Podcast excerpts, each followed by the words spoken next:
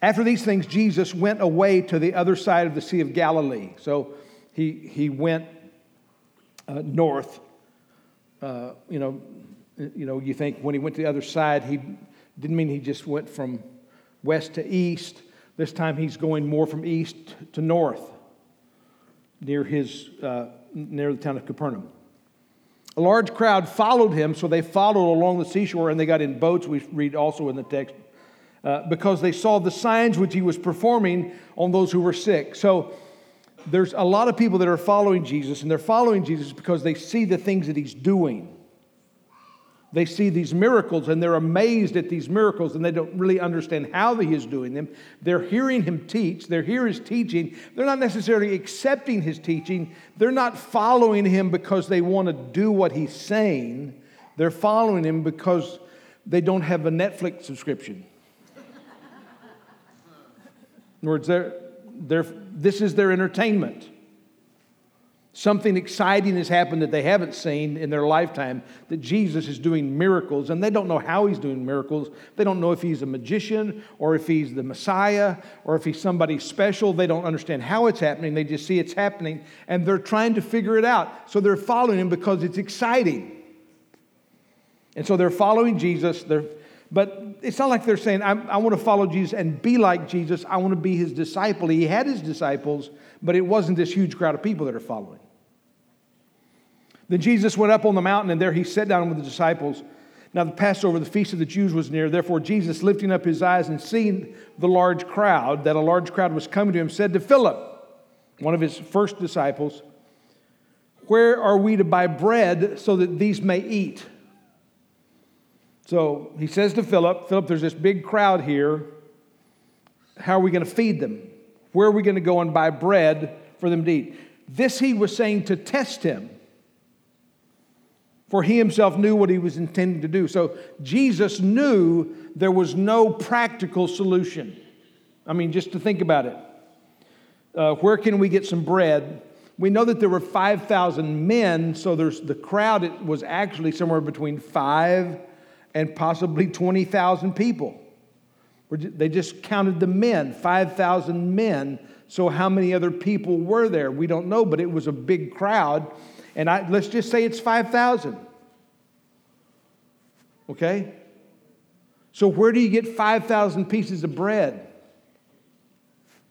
I mean, in, right now, if you said right now, with our ability to transport and go get it, if I said to you, go get 5,000 loaves of bread, it would be impossible. Right? I mean, it would, by the time you gathered the bread, everybody that you had gathered it for would be either dead or gone. I mean, it would, it would take all day. I mean, because no one's prepared. You, you know, uh, Tim's a caterer. Tim Elsey, I don't know if he's, he, I don't see him. He disappeared. He's, he left. There he is. He poked his head and he heard me. So Tim's a caterer. And if I said to you, Tim, I want you to cater today at lunch 5,000 people.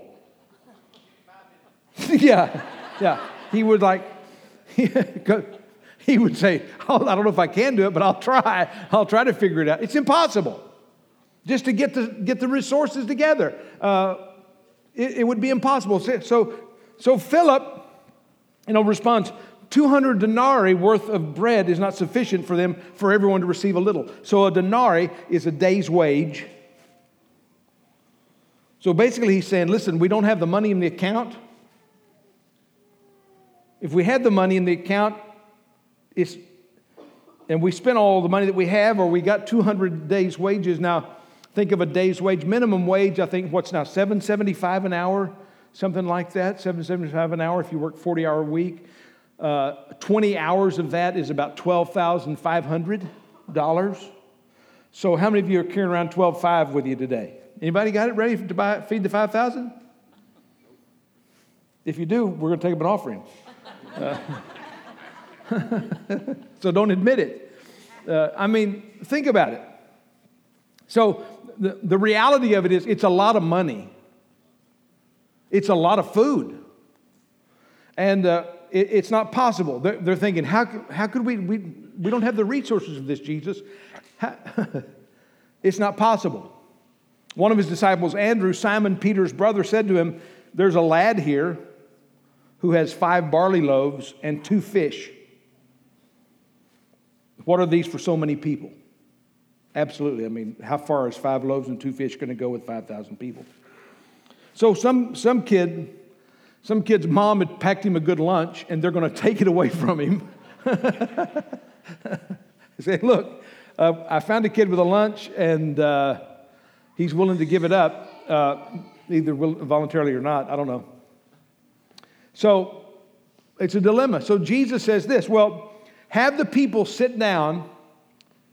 Now, there was much grass in the place, so the men sat down in number about 5,000. So 5,000 men. Jesus then took the loaves and giving thanks, he distributed to those who were seated. So now there are some who say that this wasn't a miracle because they don't like for Jesus to do miracles. They want to diminish who he is. That this isn't a miracle, that all he did was convince everybody else to share. Which I don't know is a pretty big miracle. Uh, that he convinced that, that so he convinced everyone to give of their lunch and they shared it all and with, with the common with everybody sharing that there was enough. That's not what it says.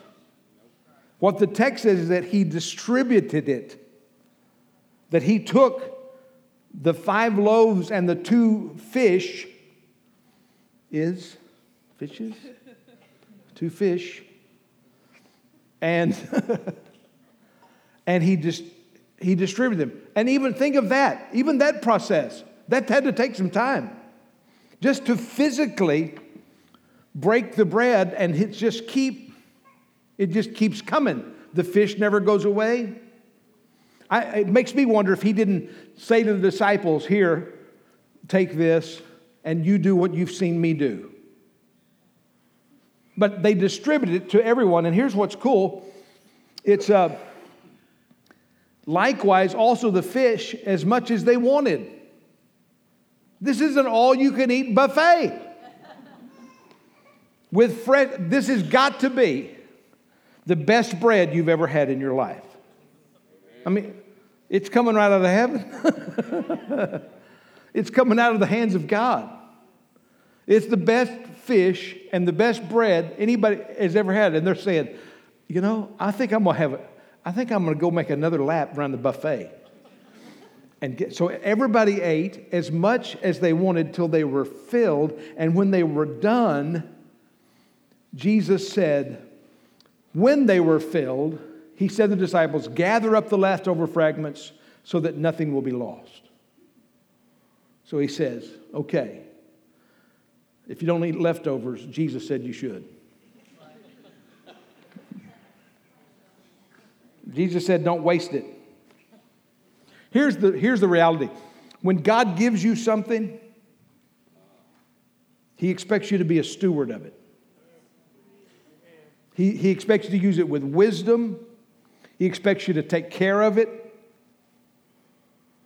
He, he doesn't expect you to just leave it laying on the ground. Uh, I mean, they, they cleaned up. There's some great lessons here. Uh, this, this is incredible. And, and you can, this crowd is amazed at this incredible meal. They weren't expecting it. It was a blessing. Jesus feeds them. They're amazed.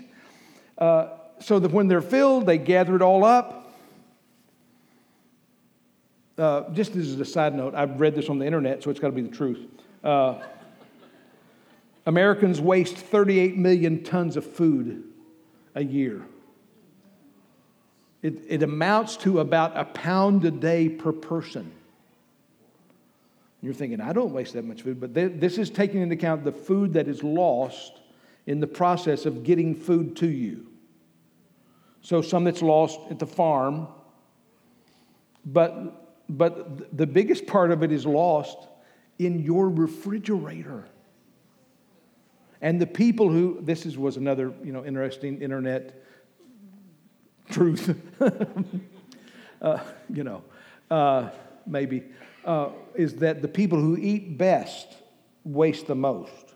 Because if you eat a lot of fruits and vegetables, then you know you sometimes you're going to have fruits and vegetables go bad. So I, I, think God wants us to be better stewards of, of our stuff. Therefore, when the people saw the sign which he had performed, they said, This is truly the prophet who came into the world. They were looking for a prophet that Moses described in Deuteronomy, Deuteronomy, Deuteronomy that was going to be like Moses. Moses gave them manna in the wilderness. So they're looking for a prophet that's going to feed them with manna like Moses did. And so they, they see this picture of Jesus giving them bread, and they're saying, Oh, this is what he's going to do. He's going to feed us bread. Every day we're going to be able to go out and get bread from Jesus. Like God provided manna for the children of God in the wilderness. And so this is truly the prophet who has come to the world. So Jesus, perceiving they were intending to come and take him by force to make him king, withdrew again to the mountain by himself alone. So Jesus, when he perceived that they wanted to make him king because they wanted him to provide them with bread and fish, then he withdrew himself because he knew their intentions were not right. In other words, they wanted to make him king, not king over them, but they wanted a king that they could tell what to do. There's a difference. You, you understand that, right? There's a king who is over you that you obey, and a king that you shape into your own image to do your bidding. Which do you think Jesus is? And so they're wanting to come by force and make him king. In John chapter 2 earlier, it says, Now when he was in Jerusalem at the Passover during the feast, many believed in his name, observing his signs which he was doing. But Jesus, on his part, was not entrusting himself to them, for he knew all men. And because he did not need anyone to testify concerning man, for he himself knew what was in man. What is in man? A wicked, sinful heart. And he knew it. That's why he came. He didn't come just to give us bread, he came to be bread. He came to change our hearts. He knew there was something wrong with our hearts. He knew that we were more wicked than we could imagine, but more loved than we could have hoped. He knew that he couldn't entrust him. He knew that they wanted to make him king for their own purposes. So, a lot of people have an enthusiasm for Jesus. I just, I heard uh, Glenn Stefani. No, no, no, no. No, not Gwen. It's not, wasn't even her. Who wore the meat suit? Wait a minute. Wait for it. Lady Gaga. Lady Gaga at a concert. that's, I, that's what I was thinking. All those wasted steaks. Uh, uh, uh, I don't know why I remember that, but I did. Okay. Uh, she was at a concert talking about that she is a Christian woman, and she was talking about other Christians who were, you know, didn't feel like she felt like they were doing right. So sometimes I think it's possible for us. I'm not saying she's not a Christian woman because I don't know her, but I'm thinking it's what happens in our culture is that we have created Jesus is that are not the real biblical Jesus. We've created a Jesus that is a king made in our image instead of a king that we obey. It's, the, you know, a lot of people have the Jesus loves everybody Jesus. And Jesus does love everybody. But he's not the Jesus who gives everything we need but doesn't ask anything from us. He does tell us if you're going to follow me, you're going to take up your cross. You're going to die daily. The Jesus that just loves everybody, but there's no letting him reign in our lives, that's not the biblical Jesus. The Jesus that's going to seek first the kingdom of God, not cultural approval. The moral Jesus, you know, the, we all believe in Jesus until he's telling us what to do You know, the moral Jesus, who teaches well, but he has no authority in our lives to ask for obedience? Or how about the Democrat Jesus? Don't worry, I'm going to offend all of you before it's over. the Demo- I'm, I'm, I'm so troubled right now. I'm so troubled by this abortion law in New York and Virginia that is virtually allowing abortion after birth. It's sick. There's no, there's, there's no other way to describe it. It's sick. We, we can't wink at that. It's disgusting. It's despicable. So I can't, we can't wink at abortion or the Republican Jesus who winks at greed. Didn't get as many amens on that one. the libertarian Jesus who winks at everything. How about that?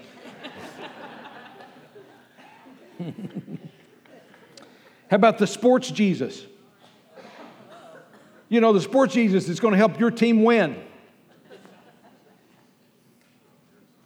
What if, what if the other team is praying to win too? Which one of you gets to be the uncircumcised Philistine?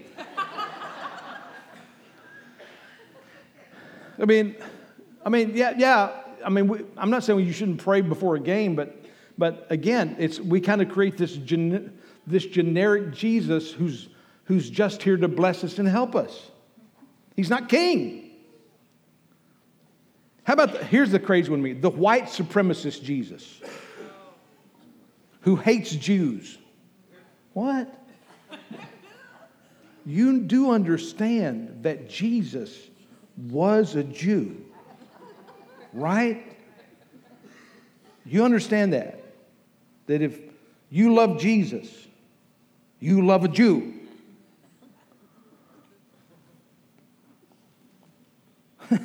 That's just a crazy thing to me. It's, it's so incongruent. It doesn't make any sense that you can be that you can be a racist and think Jesus is okay with that. Any kind of that you can be any kind of racist and say that Jesus doesn't Jesus says no, you can't do that. So we can't just make him what we want him to be. We can't shape Jesus into our perception of what we want him to be. We have to say, He didn't come to appease us, He came to rule over us.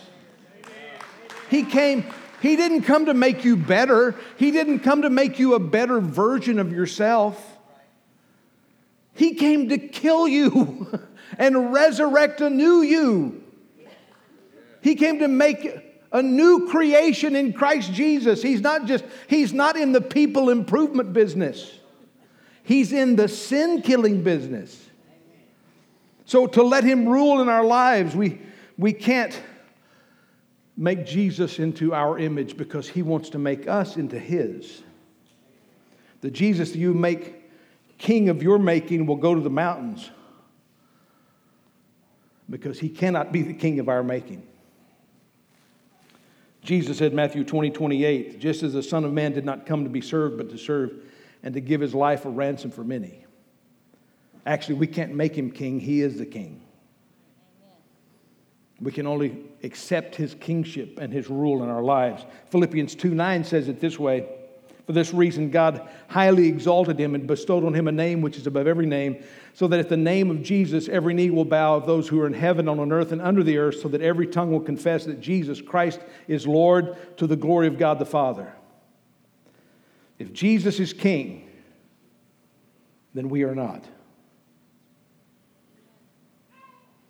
John 6. And so when the crowd saw that Jesus was not there, nor his disciples, they themselves got into the small boats and came to Capernaum seeking Jesus.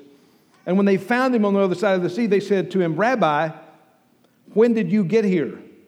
Now, they saw the disciples get in the boat and go to the other side, but they didn't see Jesus because he went to the mountain. But in the night, we'll talk about this next week, Jesus walked on the water to the boat. So they didn't see that. So they're saying, okay, Jesus, how did you get here? Jesus answered them and said, Truly, truly I say to you, you seek me not because you saw signs, but because you ate of the loaves and were filled. Zinger.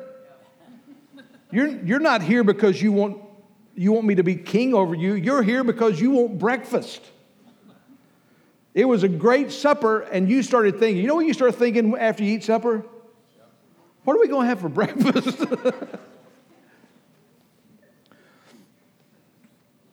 so that they had no they didn't want Jesus to be their king. They wanted Jesus to be their caterer. So Jesus said, Don't work for the food which perishes.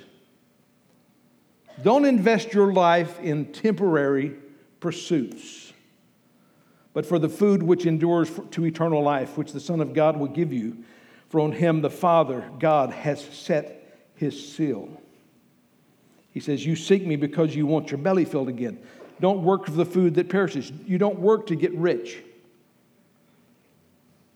We work for the glory of God. We don't, we're not working for the temporary blessings of finances. We're working for the eternal glory of God. We don't work for a paycheck. We work as unto the Lord. So, even if you're getting paid a lousy pay, you don't do lousy work because you're getting lousy pay. Because your true pay is not coming from who employs you. Your true pay is coming from your source. You've declared that your source is God. So you work not unto the paycheck, you work unto the one who's behind it. You work to the blessing behind it. You work for the king whose you are. You work to the glory of God. Don't work for the praise of men. We all like the praise of men. One thing you can learn about the life of Jesus is that the praise of men is fickle. They want to make you king one day and crucify you the next. If you work for the praise of men, you will find that men will disappoint you. Don't work for the praise of men, work for the praise of God. Don't work for the fleeting, work for the eternal. So, how do you work for the food that is eternal? So he says, Work for the food that is eternal. So, how do you do that? Therefore, they said to him, What shall we do so that we may work the works of God? This is interesting. These are, these are Jews that are asking Jesus this. And so they say, What shall we do to do the works of God? And if only God had given them a list, just maybe like 10 recommendations or had written some laws so they would know what to do. Right? Had he did he not say this is what you should do, but they didn't keep it. It that was so here's what's funny that the the 10 commandments and the law was so far from them, it never even entered their mind that this is something they could do to please God. It was so far away from them. I mean, they had it plastered on all their courthouses, they just weren't doing it. I just threw that out there for fun. Jesus answered and said to them, This is the work of God, that you believe in him whom he has sent. You don't do the work of God by working to please God. You don't do the work of God even by keeping the law of God. You don't do the work of God by keeping the Ten Commandments. You do the work of God by believing that God sent Jesus to complete the work that you couldn't do. To believe that Jesus' work on the cross and his overcoming death, hell, and the grave and ascending to the Father that that work is the work that it saves me, not the work that I'm doing, but the work that He's doing. Jesus said the work of God is to believe in whom He sent. The work is to believe that Jesus is the Son of God and only He can save me. We, you know, we talk about the fight of faith. The fight of faith is not with people who don't believe. We're, People who don't know Jesus are not our enemies. The fight of faith is not a fight against people. We don't war against flesh and blood, but against principalities and powers. Our fight is not with people who don't agree with us. Our fight is with to believe the right thing about Jesus. Our problem is we think because somebody else doesn't agree with us that it changes what we believe, and it shouldn't change what we believe because the world doesn't agree with us. And here's the clue it ain't never going to agree with us. And it's not going to get better. So we have to understand, we have to know what is the basis of our faith. The basis of our faith and our belief is what Jesus accomplished for us on the cross. So they said to him, what then do you do for a sign so that we may see and believe you? What work do you perform? Our fathers, and here, what are they saying? Listen to this. Our fathers ate manna in the wilderness, as it's written, He gave them bread out of heaven to eat. He's like, man, that was some good bread and catfish. Sure would love another dose of that, Jesus. They don't even get, they just like, they're so worried about filling their bellies. They're so worried about what they want Jesus to be, they don't see who he is.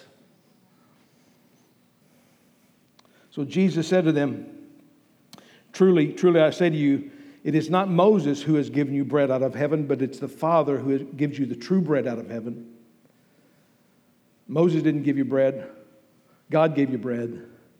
For the bread of God is that which comes down out of heaven and gives life to the world. Then they said to him, Lord, always give us this bread. Again, and Jesus said to them, I am the bread of life. I'm the bread. I'm the bread. That was a taste. That was a picture. That was really good bread. It just satisfied your hunger temporarily because you're hungry again already. You're already asking me for more bread. I am the true bread that will truly satisfy your eternal longings. Only I can do that. I'm the true bread. I'm the bread of life. And he who comes to me will not hunger, and he who believes in me will never thirst. But I said to you that you've seen me and yet you do not believe.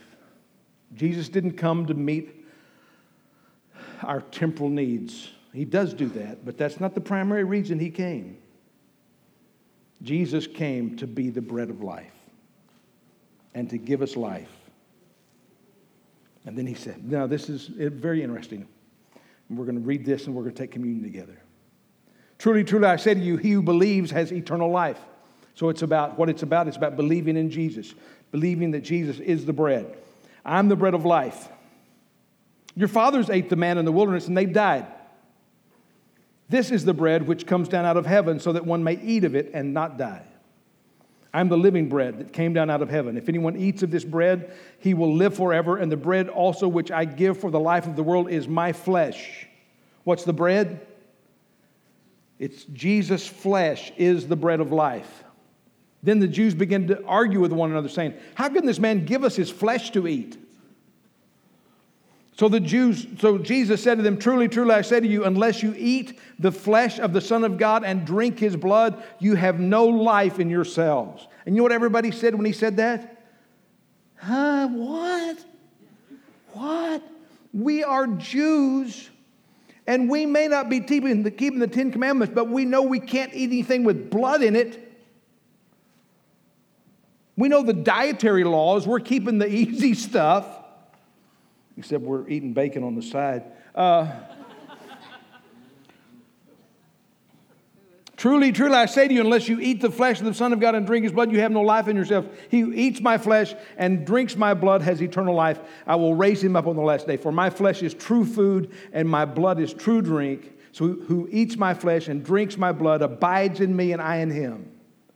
As the living Father sent me, I live because of the Father. So he who eats me, he will live because of me.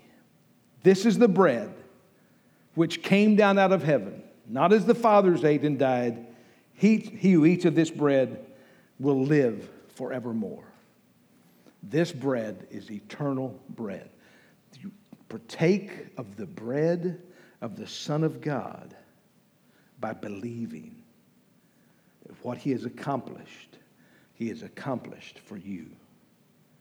So as we take communion together in just a few moments, It is to remember that Jesus died for us, and in believing in him, we receive the bread of eternal life. We take of the bread of eternal life together.